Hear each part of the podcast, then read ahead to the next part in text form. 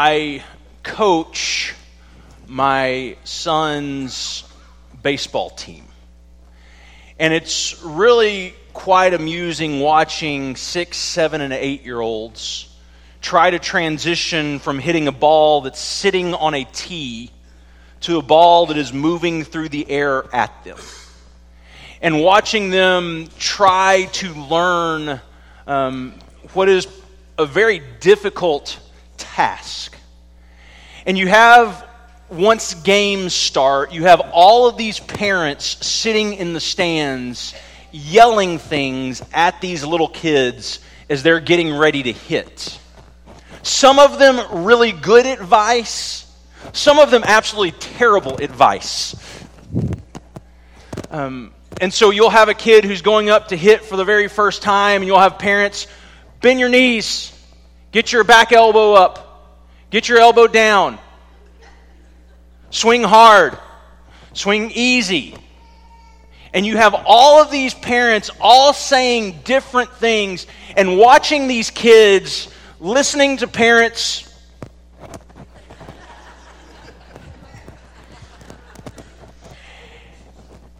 It's kind of comical.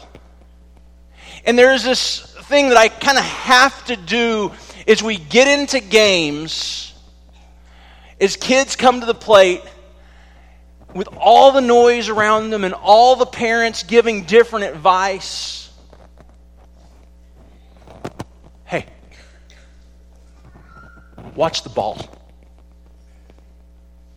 Watch the ball. Don't, don't worry about your elbow. Don't worry about your knees. I mean, those are all things we can correct and we can work on during practice, but right now, watch the ball. Watch the ball. Don't worry about anything else that you can do mechanically. Don't worry about all the people in the stands. Don't worry about people running. Don't worry about having to get... Just right now, just watch the ball.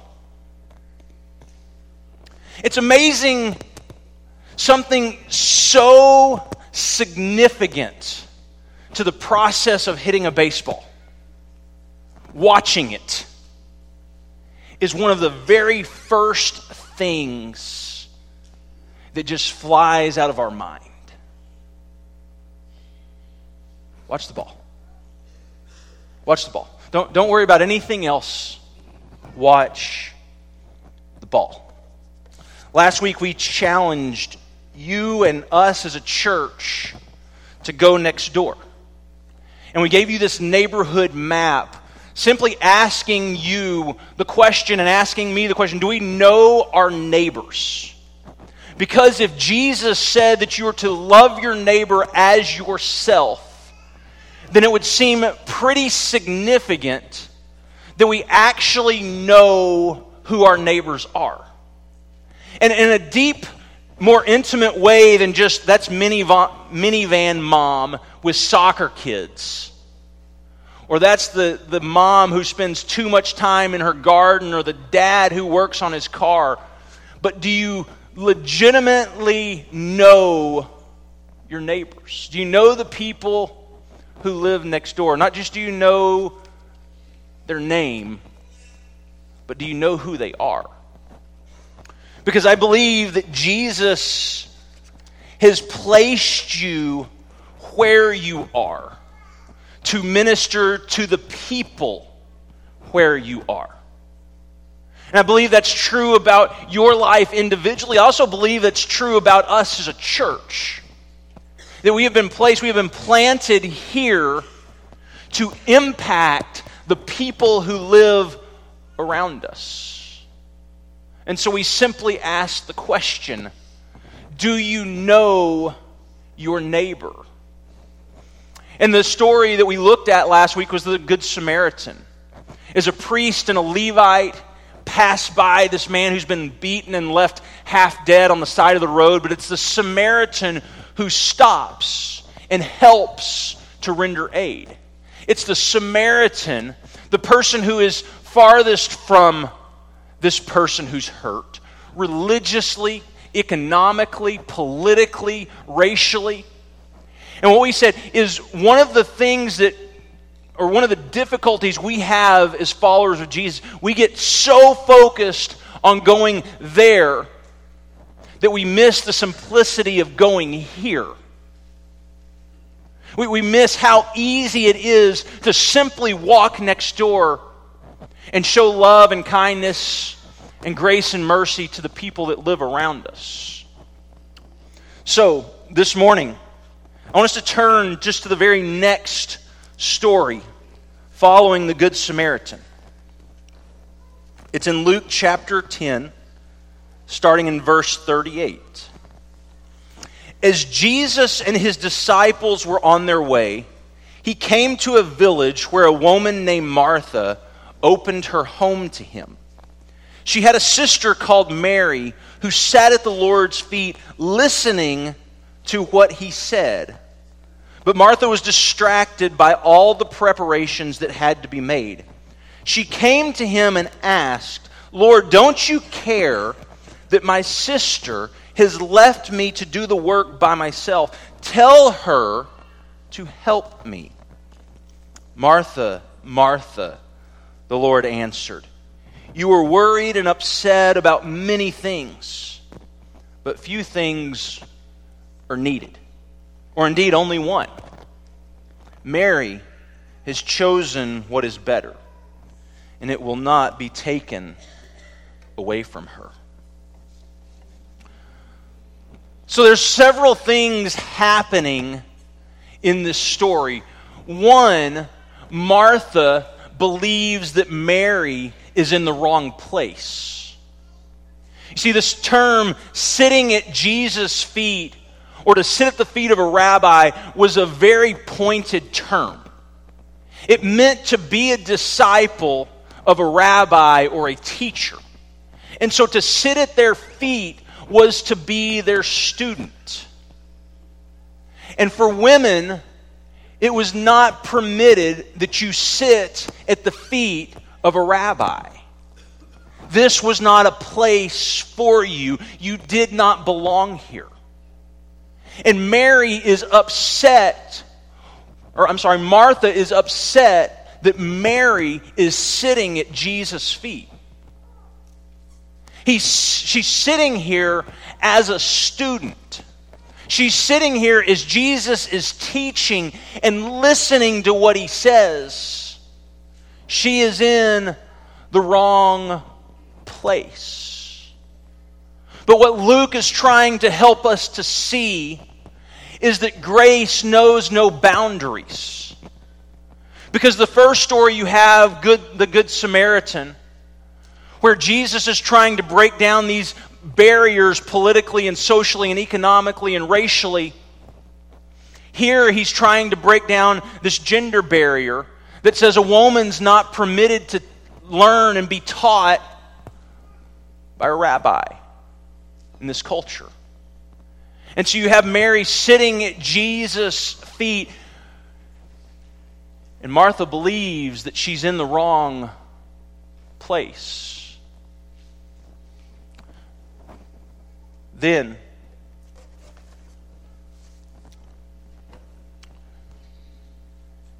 verse thirty-nine, she had a sister called Mary who sat at the Lord's feet listening to what he said, but Martha was distracted by all the preparations that had to be made.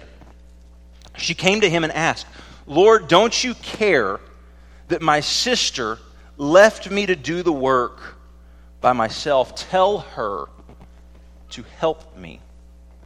For Martha, there is an unhealthy pace. There, there's all this that needs to be done. And, and what better role could you have or serve than to be serving Jesus himself? I mean, she's preparing a meal and inviting Jesus into her home. And yet, with all the distractions and all the preparations that need to happen, she misses that Jesus is actually in her home. Because there is so much to be done. Have you ever been distracted? Have you ever had so much going on in your life that you were distracted by all that needed to be done, and that you lost focus on what's most important? Last spring, every morning I dropped my kids off at school. And I had just dropped them off, and I have this kind of transition time. Because while they're in the car with me, I try to talk to them. When they're not fighting, I try to talk to them. And we try to have conversation. We talk about what they're thankful for. And when I drop them off and they get out of my car, my mind automatically just transitions into what's next. And what I need to get done when I get to the office, or errands that I need to run before I even get to the office. And the problem is when I let them out of my car and I transition from focusing on getting them to school safely and transition to what I need to get done at the office, I forget that there are still school zones all around me. And so last year I had just dropped them off. The car doors had shut. They were off inside the school and safe, and I'm turning out. I turn the block, and, and I'm driving off. And there's this weird little place over by Andy Woods, right after you get through a stop sign, where it goes back into a school zone. And so I had forgotten that the school zone starts back after I turned. And so I'm driving, and all of a sudden I see these lights flashing behind me. And the, the officer pulls me over and he says, "Do you know how fast you were going?" I, and I, I didn't. I, I didn't have any clue how fast I was going, because my mind was not in the car focusing on what I was doing. It was focusing on what's coming next. And thankfully, he gave me a warning. I might have thrown in there that I was a minister and trying to get to work, but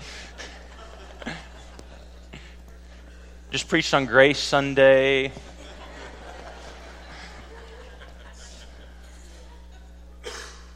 But he gave me a warning. And those warnings sometimes are really helpful because they help us re-engage and refocus on what does matter. It, it was like this reminder, like, oh yeah, I'm still driving a car that has the ability to hurt other people. I should probably focus on what I'm doing and where I am right now, and not let my mind get so far ahead of me that I forget. We've been kind of looking as a vision team at the demographics of our church as we went through this process. And one of the things that we found is the largest number of people in our church, if you can put that up, the largest number of people in our church is the generation that started our church. The generation that began Shiloh Road in the late seventies is the largest population of our church. And that's great. But if the focus of a church simply becomes taking care of that group of people at any point in whatever group of people that might happen to be, and we forget to look back at the generations coming behind us, then at some point we will cease to exist as a church. Because one day, and this is not morbid, and this is not saying anyone's going to die anytime soon, this is just simply saying that this group that's fifty to sixty-nine is going to get older. And as it gets older, it's going to get smaller. And if we aren't, as a church, looking at the generations coming behind us, trying to grow these generations that are twenty to fifty years old and pouring into them as a church, that there is going to continue to be a decline in our churches. That we have a responsibility to look back at the people coming behind us as a church. And if we ever lose sight of that, that's going to create some problems as our church continues to age. And that does not simply begin in this room with us thinking about a younger generation. It begins with each and every single one of us as missionaries in Tyler, Texas, where God has placed us. You see, you have an incredible opportunity because of the relationships you have and because of the people that God has placed around you to minister to them. And that's not to say, well, just forget the older people that live around you. But it is to say that there is an incredible importance to minister to those that God has placed around us. That we have to truly take Jesus' word seriously. Love your neighbor as yourself. That would mean we treat our neighbors as we want to be treated. We, we do for them what we would want people to do for us. But in a world where we are so good at living at such an unhealthy pace, it's easy to forget the things that matter. See, we wear busyness like a badge of honor. What have you been up to? Oh, so busy. I got so much going on. And in a way, when we do that, we're proud of it. I don't know about you, but I feel justified when I can tell people, oh, I've been busy. I've got a lot going on. I've been busy. For Martha, she is doing something extremely important. She's preparing and serving a meal for Jesus.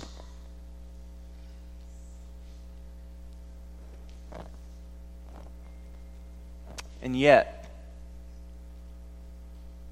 it's Mary who is able to say, I understand all of this stuff has to get done. But right now, I'm going to sit at Jesus' feet. And the response is interesting. As Jesus says, Martha, Martha, the Lord answered, you are upset and worried, or worried and upset about many things, but few things are needed. In fact, only one. That in Hebrew and Greek and Aramaic languages, when you double a name or a noun, it's intended for magnification. And a couple of examples are David when he's weeping over his son Absalom. He says, Absalom, Absalom. Or Jesus when he's weeping over Jerusalem. Jerusalem, Jerusalem. Or Jesus when he's on the cross, weeping, my God, my God, why have you forsaken me? That so many times in Scripture, when these names are doubled, they come with tears. And I wonder if that's the emotion of Jesus right here in this place. If, if there are not some tears shed by Jesus because she is so busy and so concerned about all that has to be done, and yet she is missing the opportunity that she has to sit and learn from Jesus. I wonder if tears come with these words, Martha, Martha. See, there's the wrong place, there's unhealthy pace, but there's also a limited space. that Jesus tells her there is only one thing that really matters. There's only one thing that really matters. For my family, um, this semester, um, every year, the fall semester, is an incredibly busy time. It, it seems like once school starts up, we have um, Labor Day, Labor Day, we have Labor Day, and then from then till Thanksgiving, it seems like we go a hundred miles an hour all of the time. We had about four straight weeks where we had something every single night. And we got to the end, it was a Thursday night, it was the very last thing we had, or I guess it was a Tuesday night, so we had something on Wednesday night. We got to Thursday, and Cammie and I were sitting in the living room, and there was this sense of, oh man,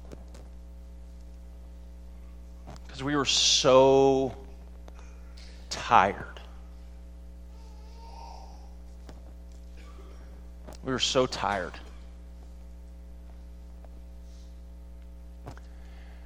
See, what happens is as we start to focus on a lot of different things, the urgent things begin to replace the important things.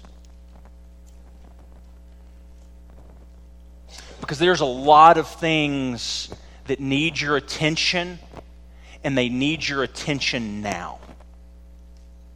Or at least they will make you think they do. And the urgent, if we're not really careful, will take priority over the important in our life. And Jesus has this moment with Martha where he says, Martha, Martha, Martha, Martha, Martha, Martha, listen, listen. You are worried and distracted by so many things, but only one thing is needed. And Mary has chosen that one thing.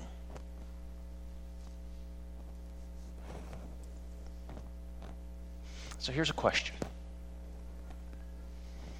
Has there ever been a time in your life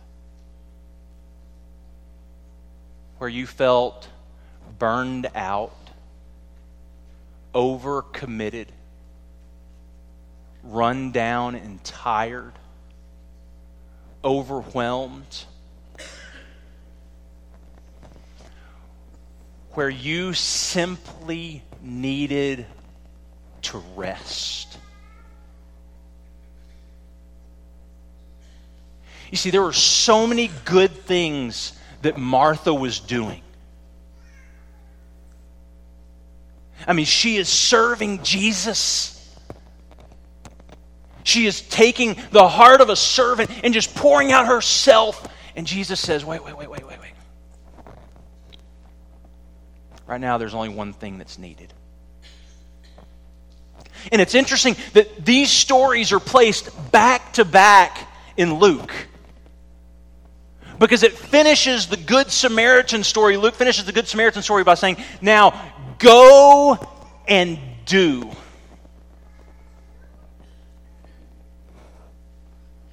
Come on, go and do. Go, go love your neighbor as yourself. Go, go and do that. There's lots to be done. There's lots of people to serve. There's lots of people to live around you. There's a lot to do. Go and do that. And then he transitions into a story where he says to a person who's going and doing, wait, slow down. Come and sit. And there's this really just huge tension in this story. And I think it's a tension that we all relate to so well. Wait, wait, wait, Jesus. Is it go and do, or is it come and sit?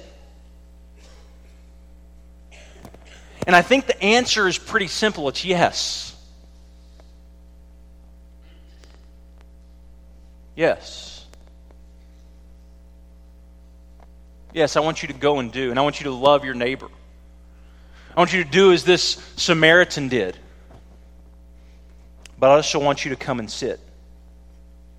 Because if you don't come and sit, the urgent will start to take priority over the important. And the things that matter the most will be drowned out by things that are just simply fighting for your attention. Because they need to be done. See, and here's the truth. It's not just simply in your relationship with Jesus that this has to happen. It's also in your marriage. Because let me tell you, it's really easy for the urgent to begin to take priority over the important. And if you do that too long, you neglect the important too long, then I promise you it will start to have dramatic effects on your marriage. It happens in the way that we parent our children. There, there's a lot of urgent. There's places we got to go and meetings and activities. There's a, there's a lot we got to do. They got to eat. They, they, yeah, they actually have to eat. We have to go to the grocery store and buy.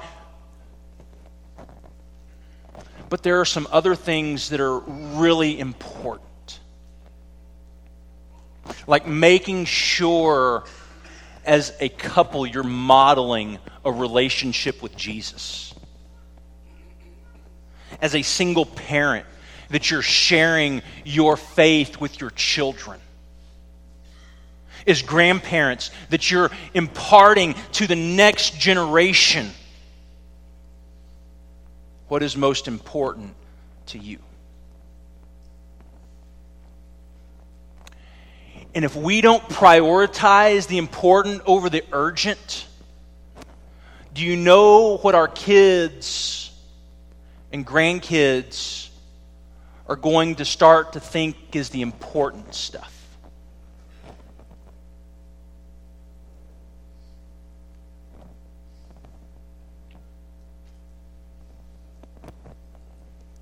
So go and do. But don't forget to come and sit. Because let's be realistic. That tomorrow there's a job that you have to go to. And there's bills that you have to pay. And there's kids who need your attention. And there's people who live next door. It doesn't end.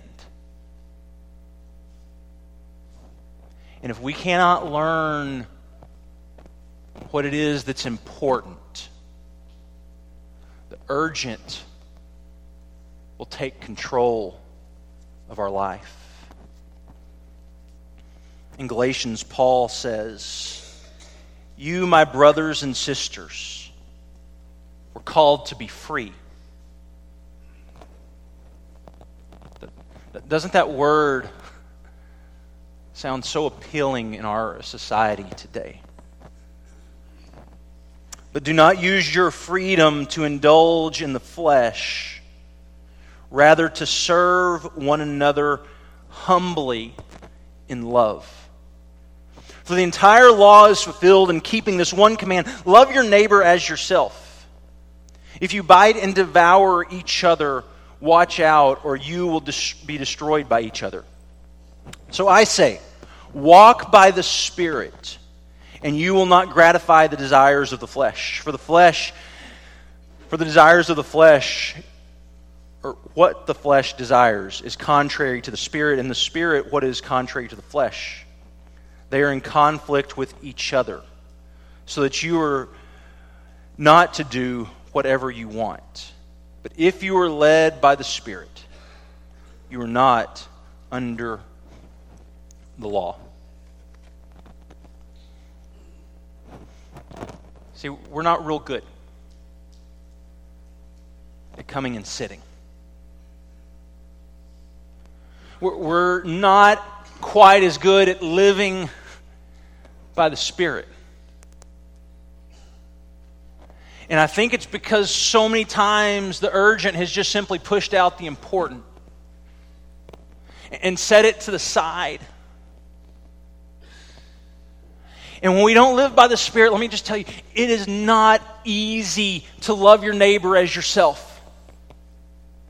Because it's not just intuitive to us as people to love people unconditionally, especially people who are not like us, or people who do not share our values or hobbies, our faith. But it is only as God is transforming us and changing us that that Spirit of Christ begins to indwell in us. That it begins to transform and change us. And I think the question is, is just, well, Jesus, what is, is it come and, come and, or go and do, or come and sit? Yes. Yes, go and do. But don't forget to come and sit. Don't forget that there is this tension. Hey, watch the ball. Watch the ball. Watch the ball.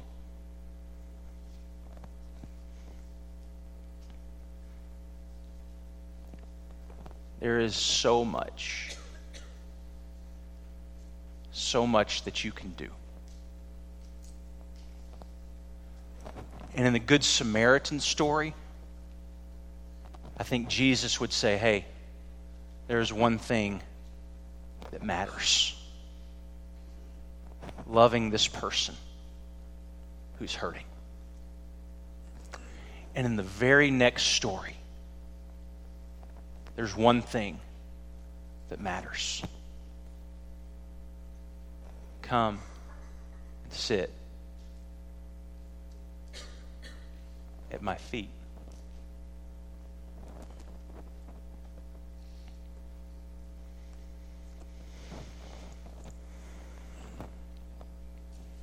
God's plan for the redemption of the whole world was left in the hands of His church.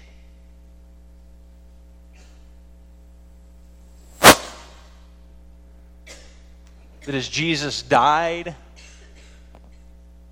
and conquered death and rose again, He set us free. And He left this plan for the redemption of the world in your hands and in mine. That we would literally embody Christ in this world for all to see. And that we would share the good news of the gospel with everyone that we encountered and everyone that we lived with. But before it can begin to take root out there, it has to take root right here. Before it takes root in our body collectively, it's got to happen individually. The important has to take center stage over the urgent. And that only happens through contemplative prayer and sitting with Jesus. Burke mentioned we were going to do some things in December coming up on Wednesday night. And we're going to meet in here on Wednesday nights for anyone who's not, whose class is still not going. I think the ladies might have a class or two still. Um, but we're going to meet in here, and it's going to be a time of worship and prayer as we kind of head towards Christmas season. Of simply being with Jesus. And so it's not going to be real high energy. but we want to learn as a church to get good with being, with simply being still and being in God's presence. Because if there is anything that our society tells us, it's you need to be busy. You need to be doing. There, there's so much to go, go do. And we want to take some time to practice just simply coming and sitting. And so this morning, um, as we kind of head towards our conclusion, we wanted to finish with a meal that's been prepared for you. A meal that you are invited to simply come and partake of. A meal that represents God setting people free. It's a Passover meal. A Passover meal that now commemorates the death and resurrection of Jesus our Lord. And we're going to share in the body and the blood, because it's in that body and blood that we have life. And so this morning, it's an invitation to you who are tired and weary, who are overworked and overburdened, who are afraid and anxious, who are just simply unsettled. It is an invitation to come and sit and come and eat, because it's in this meal that we find life. During this time, we're going to kind of sing some songs to simply prepare our minds for this moment. And we would love to invite you into that space, because here the space is unlimited. For you simply to be a child of God and rest in Him. So let's sing. Your burden down.